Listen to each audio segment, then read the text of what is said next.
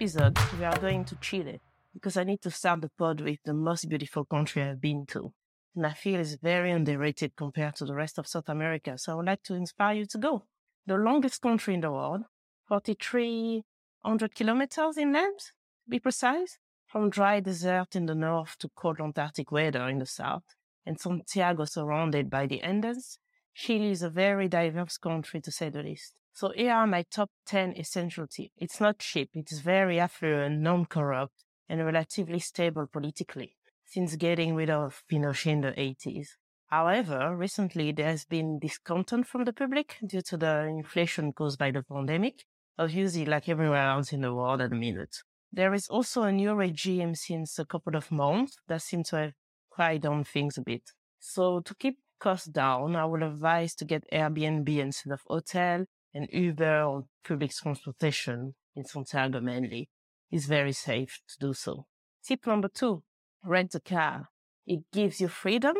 Buses are classy and on time and super posh, but it's going to take you a long time in this context. So it's good to note as well that when you are driving, you have to pay your parking fee. Number three, pack accordingly. November to March is the ideal window to go if you want to cover most of the country. For example, in the desert, it is super cold in the morning and then it gets extremely hot. So I would suggest bringing a down jacket. For example, I was wearing a Patagonia jacket, hiking boots, cargo trousers, scarf, sun cream, sunglasses, and a hat. Of course, don't forget your camera. And fun fact, actually, you won't need bug spray. It's not needed there uh, because the climate and cold stream coming from the, the South Pacific, mosquitoes are not attracted by this kind of climate. So mosquito, just like me, don't like the cold.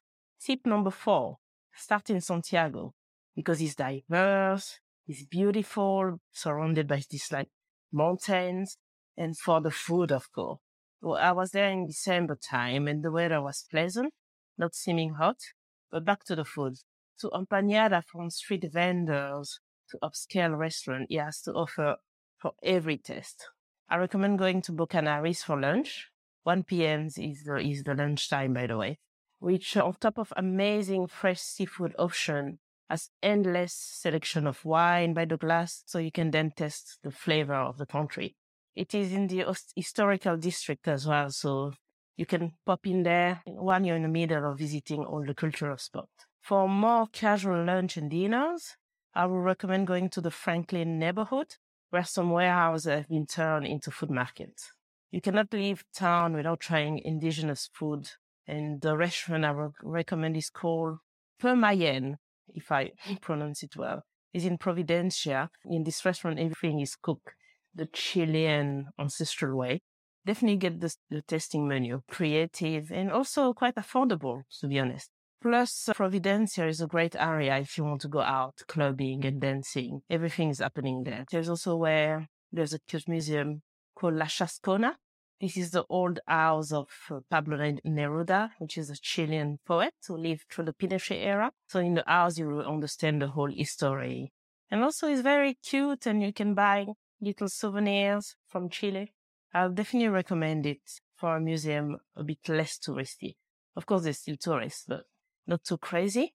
Also, if you want the real local experience in Santiago, I recommend to walk up the St.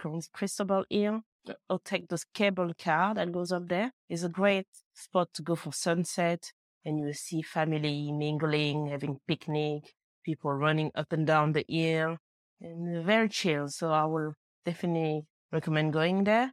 And if you are staying in Santiago, you should go, you should stay in Bella Vista. It's a nice area. We had an Airbnb there with a pool on the roof, but there are really nice hotels I will recommend as well, such as Castillo Rojo.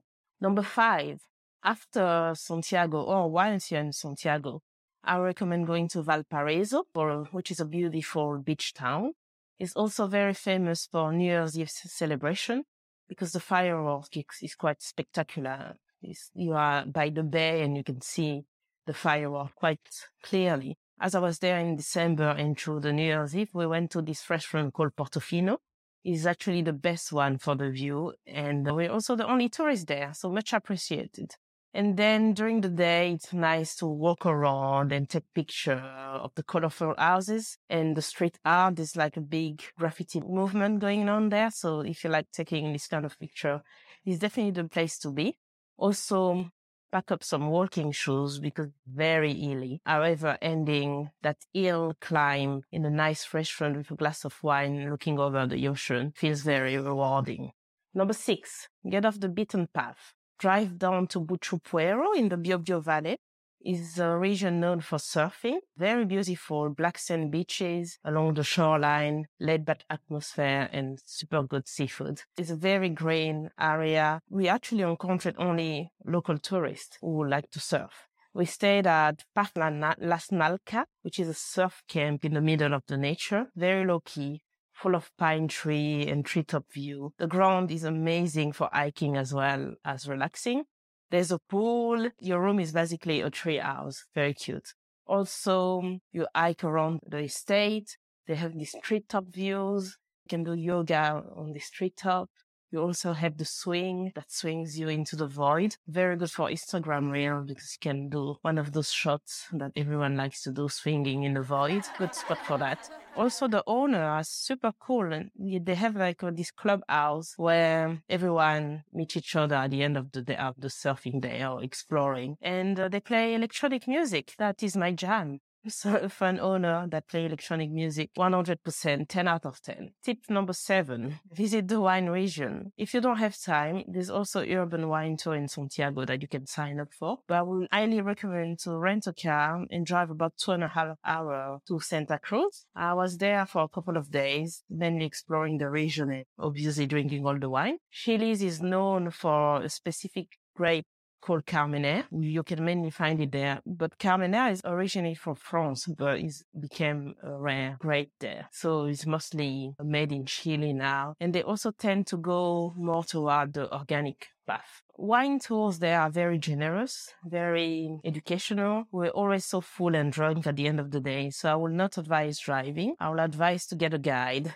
and drink as much wine as you want. My favorite winery during the tour was called Manon. It was a beautiful estate, stunning ground where they take you around in horse carriages through the vineyard and you test about eight or 10 wine and finish with a big late lunch in the garden, not to mention the snacks in between. So great that they had some hammock for those in need to night it off. I recommend staying at Hotel TerraViña. It's a small bed and breakfast that grows their own wine. So They have nice room, a large garden with stunning sunset views that you can match up with a glass of wine. Number eight, Pisco. This has caused many arguments between Chile and Peru. Who did it first? Which one was the best? For that, you will have to go to the Elqui Valley. It's such a magical place. This is where Pisco brandy made from grapes. The natural setting around it is just amazing. All the distilleries to make Pisco are in this region is also the world's first dark sky sanctuary. So if you are into astrophotography or simply star watching, this is the place to go. They organize horse ridings in the dark. If you're not into horse riding, you can also take a car in the dark. So they take you to the highest point and then you can see the star very clearly. There are also great I through the mountain into the hot spring. This is where I took the picture that you can see on the cover of this episode. It's called Paso Agua Negra. Back to Pisco. If you want to visit a very traditional distillery, like where Pisco is made the ancient way, go to Los Nichos, but please drink with moderation because these are very strong. But when you finish visiting the distillery, you get so much food. Portions in Chile are very generous, so um, you will sober up quite quickly.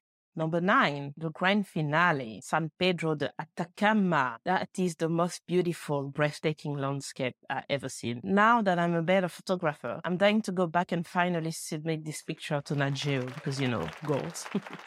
Interesting fact, they do a lot of UFO research there because of they had a lot of mystical phenomenon happening in that region. And also they have a very specific landscape that is like walking on the moon. So a lot of astronauts come to do their training there. They work and live there. They live in this super secret camp that no one knows the address. And, and so the local call it Almatraz because the name of the project is Alma and it's a bit like a prison. So Alma, Alcatraz put together Anyway, you get the joke. Of course, the region is very touristy, but it's amazing. Not like Machu Picchu. More on this one in the next episode. Anyway, I recommend to get a private tour to avoid the crowds because these private guides, they take you to the place at a certain time before the crowd arrive and you mostly get the place to yourself for like stunning picture. Top places to go, Laguna Cejar, floating salt water, but that water is cold. Actually, a funny video will be posted about that. Go through the Rainbow Valley. I would recommend going there sunrise because the um, color will change to the day when you're driving through it. Also, sunset.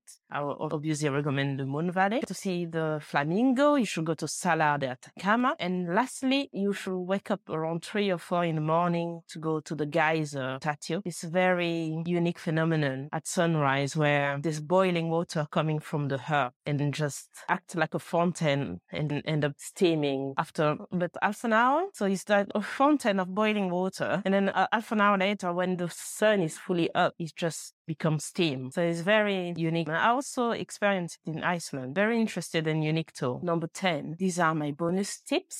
So how did I get there? I got a deal, my, my mailbox once from Latam, suggesting to go to Santiago for 1500 pounds in business. I was like, oh, amazing. I always wanted to go there. And for that price, definitely going. It wasn't a direct flight though. I had to stop in Sao Paulo, maybe for a couple of hours and then in Santiago. And it's actually good at the time because LATAM was part of One World, which is the same alliance as British Airways. It was actually good to help with increasing my status and with more avios in SharePoint. Anyway, on that I will actually create a private podcast to talk about it because it's very technical and complicated. I'll let you know when, when that is ready. To fly internally, I use Air Miles as well.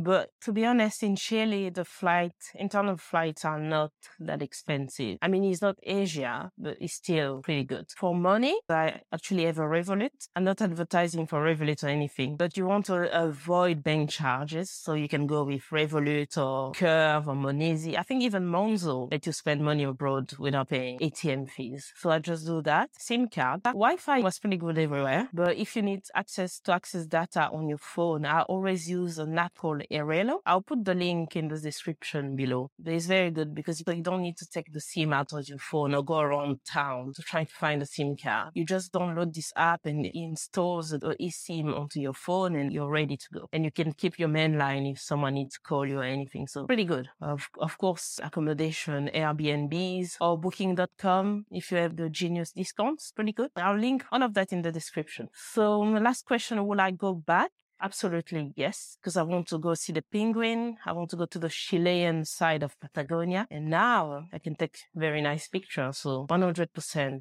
I want to go back. So that was it. That was Chile. I would really like you to leave any comments in the review section and ask any question via email or Instagram messages, and I will respond directly if you need. Otherwise, I'm planning to create an episode dedicated to respond to questions from my listener. So we will end the pod with an excerpt of a poem from Pablo Neruda. Of, he who does not travel, who, who does not read, who does not listen to music, who does not find grace in himself, she who does not find grace in herself, dies slowly. Obviously, nobody's dying right now. Thanks for listening and live inspired.